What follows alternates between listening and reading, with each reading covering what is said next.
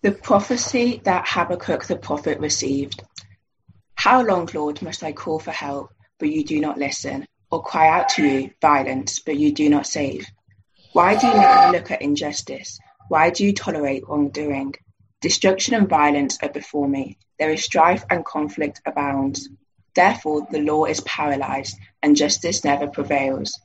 The wicked hem in the righteous so that justice is perverted. Look at the nations and watch, and be utterly amazed. For I am going to do something in your days that you would not believe, even if you were told.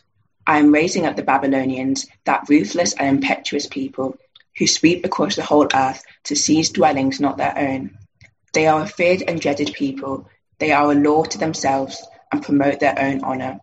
Their horses are swifter than leopards, fiercer than wolves at dusk. Their cavalry, their cavalry gallops headlong. Their horsemen come from afar. They fly like an eagle, swooping to devour. They all come intent on violence. Their hordes advance like a desert wind and gather prisoners like sand. They mock kings and scoff at rulers. They laugh at all fortified cities. By building earthen ramps, they capture them. Then they sweep past like the wind and go on, guilty people whose own strength is their God.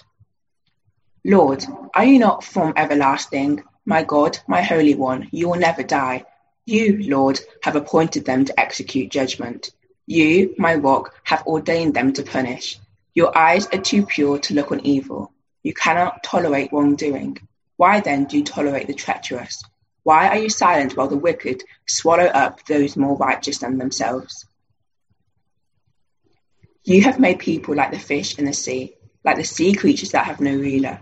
The wicked foe pulls all of them with hooks. He catches them in his net. He gathers them up in his dragnet, and so he rejoices and is glad. Therefore he sacrifices to his net and burns incense to his dragnet. For by his net he lives in luxury and enjoys the choicest food. Is he to keep on emptying his net, destroying nations without his mercy?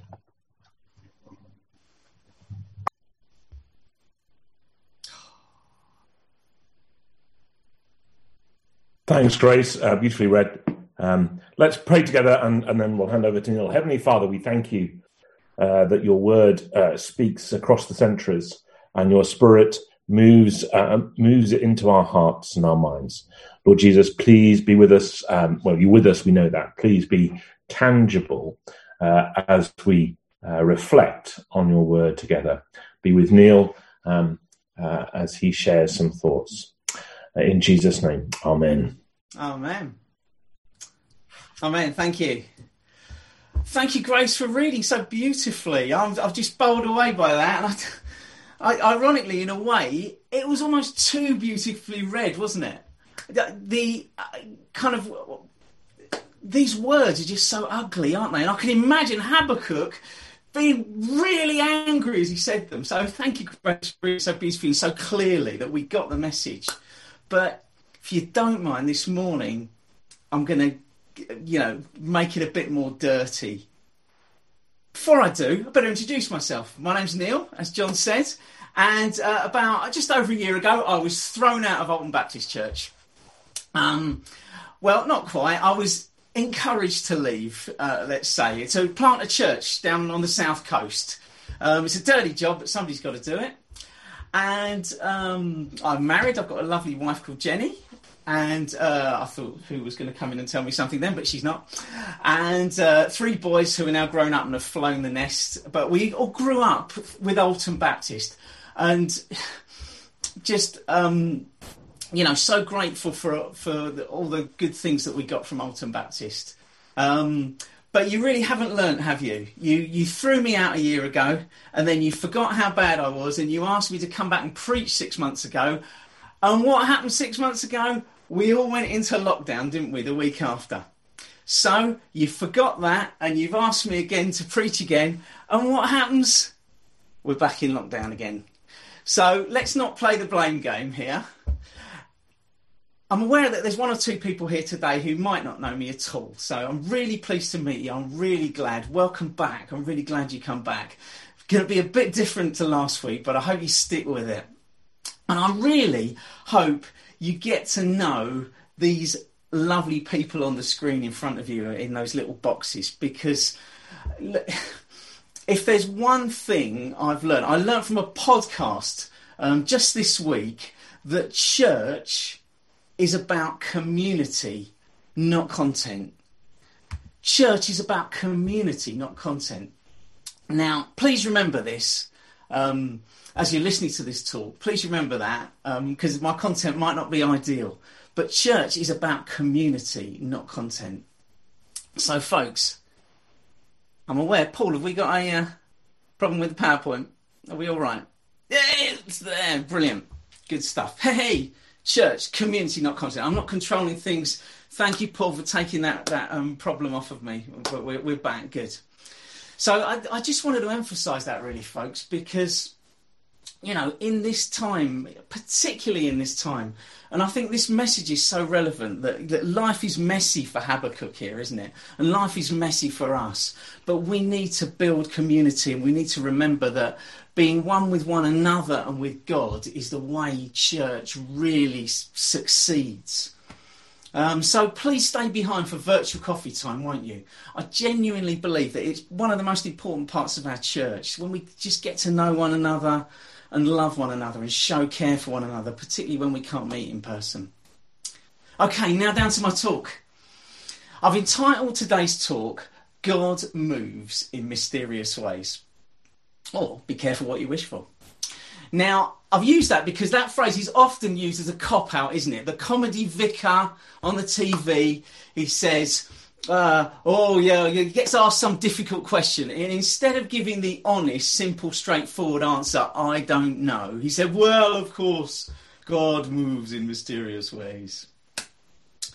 Now, I don't think anyone would blame us as Christians in these really strange times we're living in for simply saying, "I just don't know what God's up to right now." But I do believe God has a message for us in each and every situation as much today as, as, as when things are going beautifully and swimmingly. And I pray that He speaks through me in the next few minutes. But more than that, I pray He speaks to you in the rest of your life as you deal with the ups and downs of everyday life, whether it be pandemics or just, you know, the ordinary stuff of everyday life.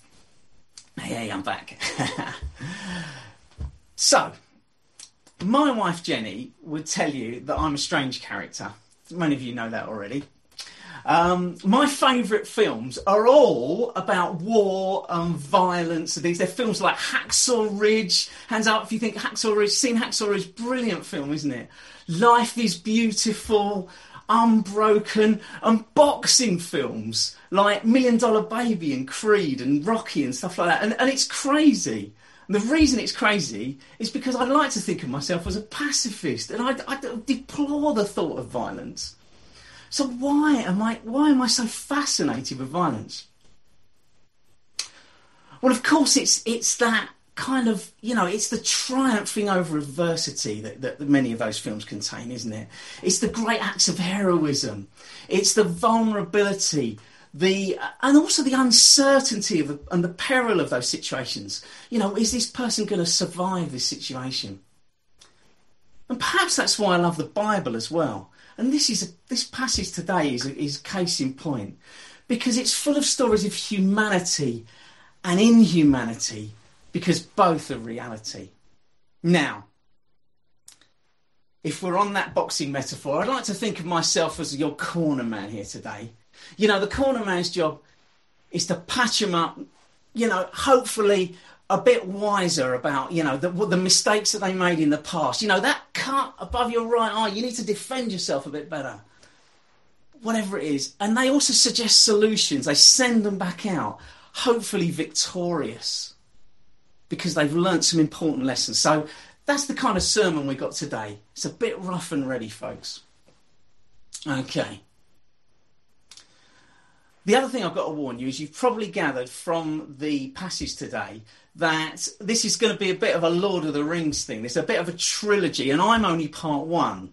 So the reading kind of ended quite abruptly, didn't give a good result, did it? But uh, don't worry if it ends on a cliffhanger and you you feel a bit, you know, robbed. John and John are going to come on the next couple of weeks and fill in the gaps.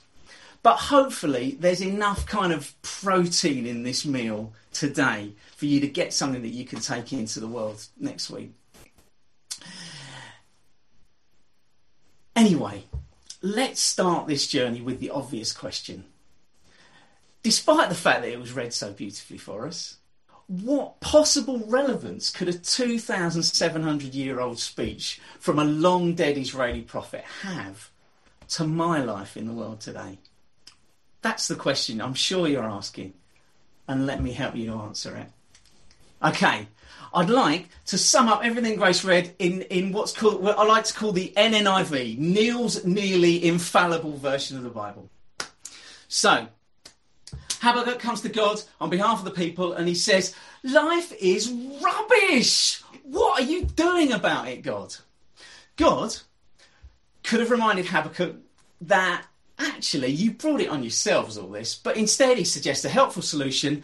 Don't worry, Habakkuk, keep the faith. I have a plan. I'm going to replace your horrible, re- repressive enemy with another horrible, repressive enemy. Habakkuk picks his jaw up off the floor and replies, Hmm, I thought you were all powerful. Is that the best you've got? End of part one.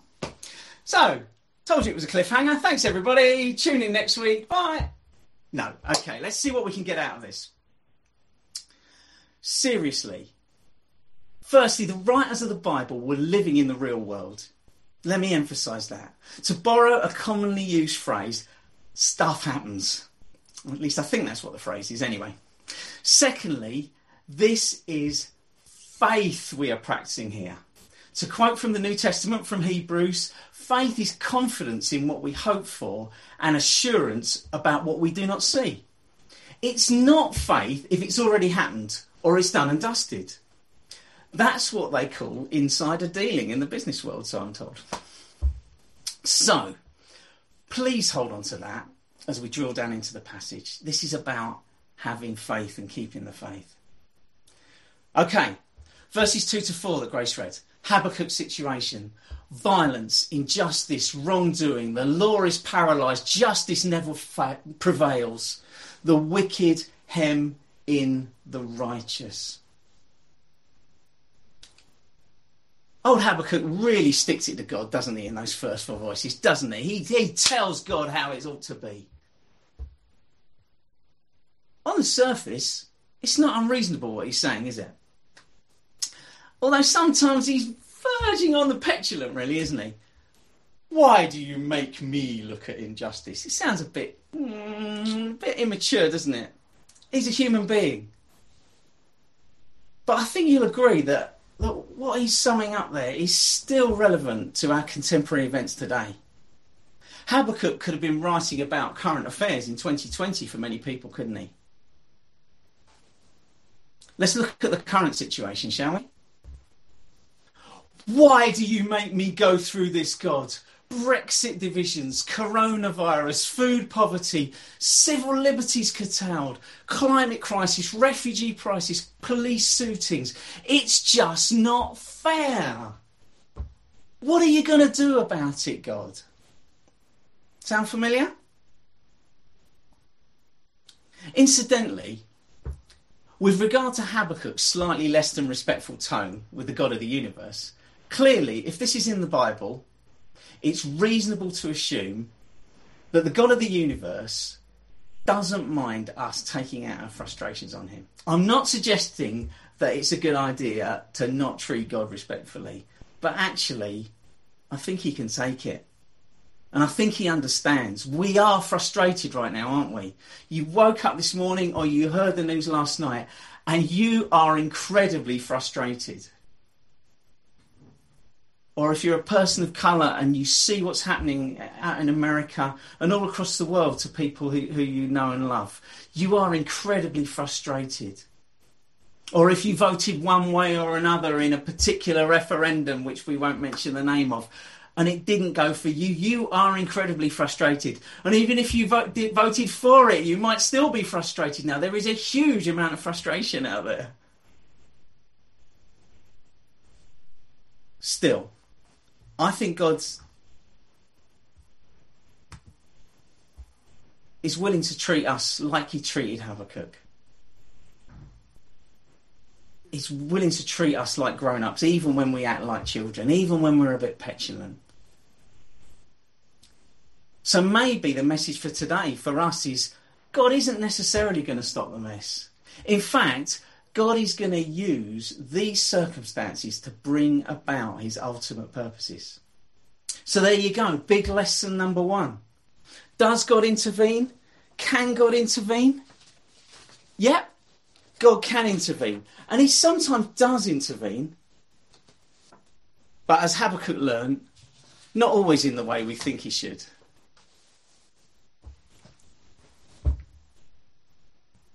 So, of course, there's nothing wrong with being anti violence, is there? Anti evil.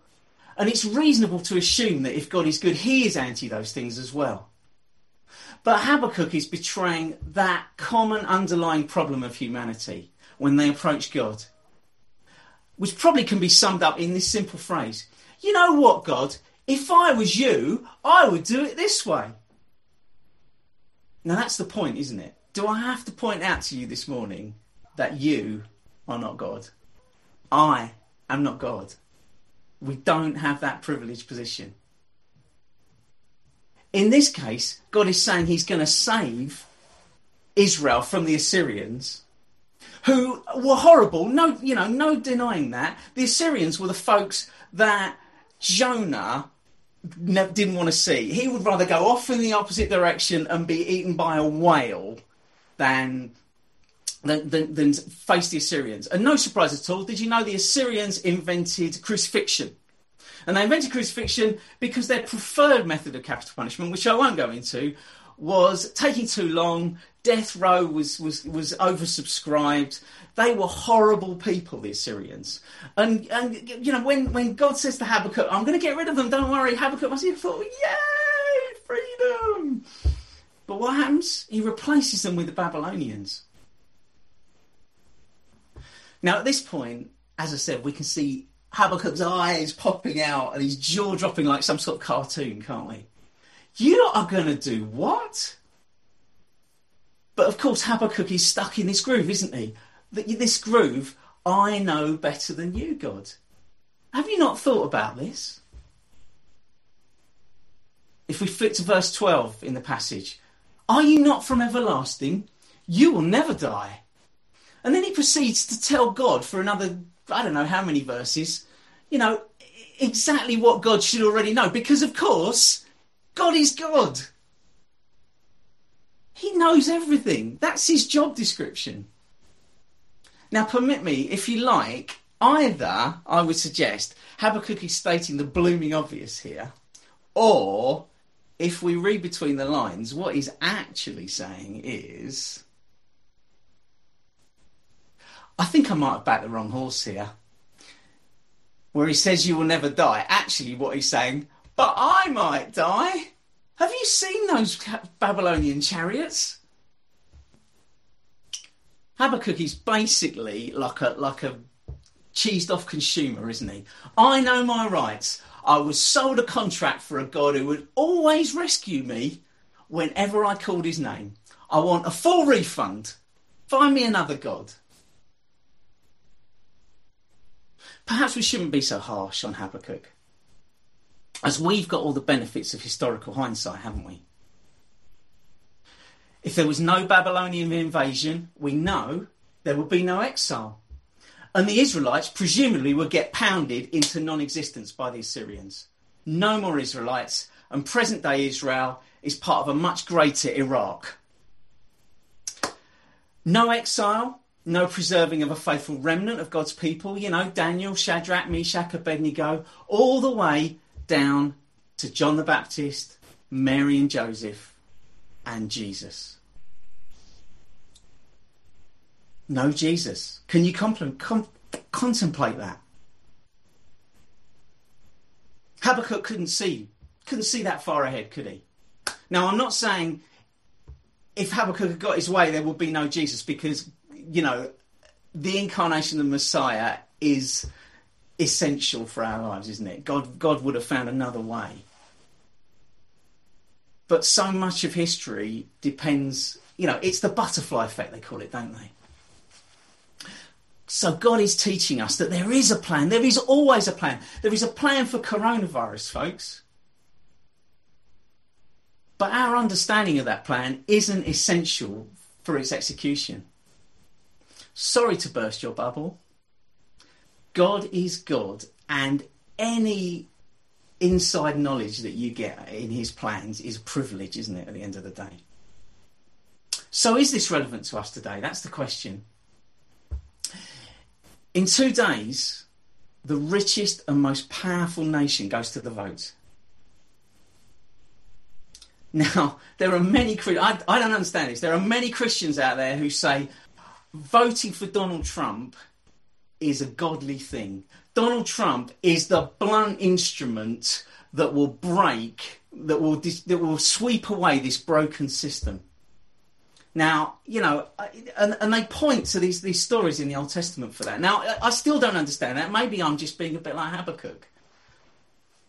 I don't disagree that the system is broken. I, I don't want to get too political here, but, you know, there, there are so many things that, you know, if we did it God's way, it could be done so much better. I don't, don't think you'll disagree with that. And I, maybe it's a bit harsh to be equating Trump with Babylon here, but actually, do, do, do, do you realise the day after the election is the first day that Trump can take America out of the Paris Climate Accord? It was one of the first things that he said he was going to do, and he, he, he said he would do it, but in the in the law, they had to give a, a, a, period a period of reflection or something. So actually, the fourth of November is the first day that America can act, America can actually be withdrawn from the Paris Climate Agreement, which is huge, isn't it? You know, for many of us, this is bigger than Brexit. It's bigger than coronavirus. It's bigger than Black Lives Matter. It's about every single bit of life on Earth and our responsibility to it. So, I mean, that's that's politics, isn't it? That's that's huge, and it, it's so difficult. It feels just so overwhelming. All those big issues, don't they? But if I've learned anything from studying this passage, is that we shouldn't be asking what God is going to do to bring about a broken system, because we might not like the answer. It's better to ask God to help us to solve the problems of our own making and trust Him for the rest. Now, many of you will be familiar with the Serenity Prayer. Written by Reinhold Niebuhr in the 1940s, it's on posters and bookmarks and tea towels and all sorts. And you'll be familiar with these words God grant me the serenity to accept the things I cannot change, courage to change the things I can, and wisdom to know the difference. What a great prayer for these times.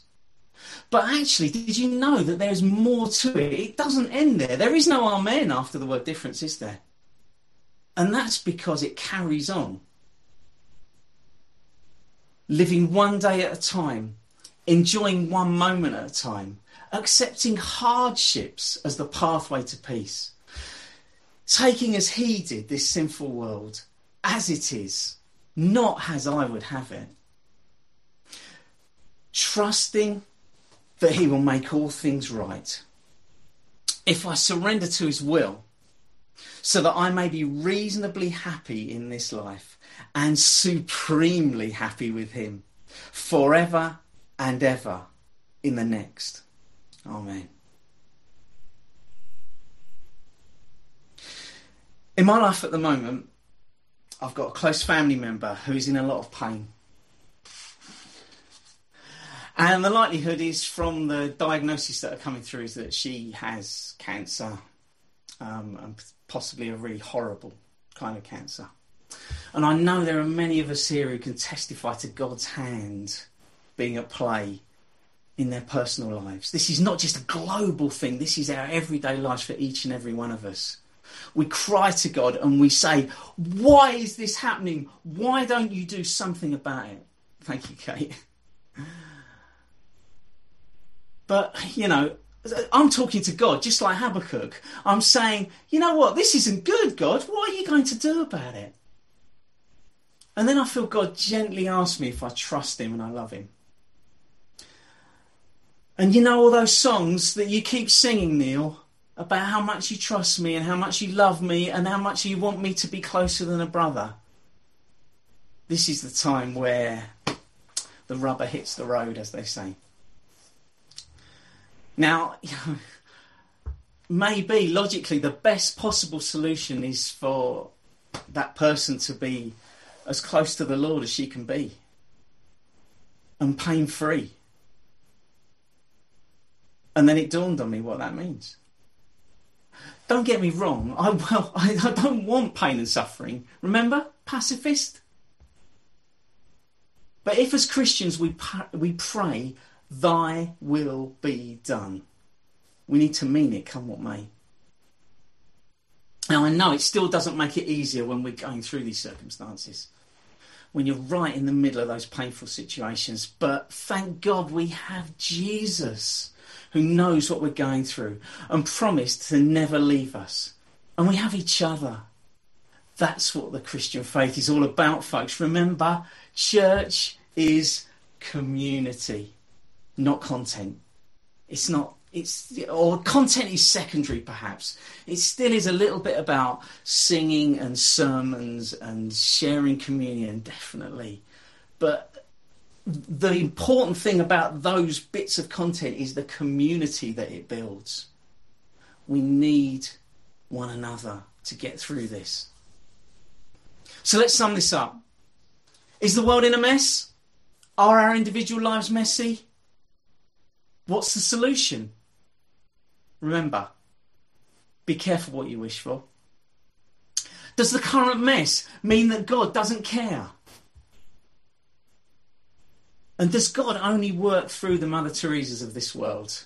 Or can fallen, imperfect, even evil people feature somehow in God's plan?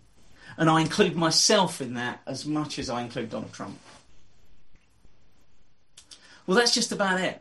I'm sorry to end on a cliffhanger, if you like, with lots of loose ends that I'm sure are going to be tied up by John and John in the next couple of weeks. Stay tuned, folks. I just want to leave something else that, that God said to me the other day. Jesus promised us life in all its fullness, not life in all its niceness. And I know if I hadn't been in such a mess when I moved to Solihull 17 years ago, I never would have met you folks. Maybe Habakkuk, the harder path, might be the better one. Desmond Doss in Hacksaw Ridge certainly knew that. Al and Jesus did as well, of course. Thanks for listening, folks. Hang on in there. Let's pray.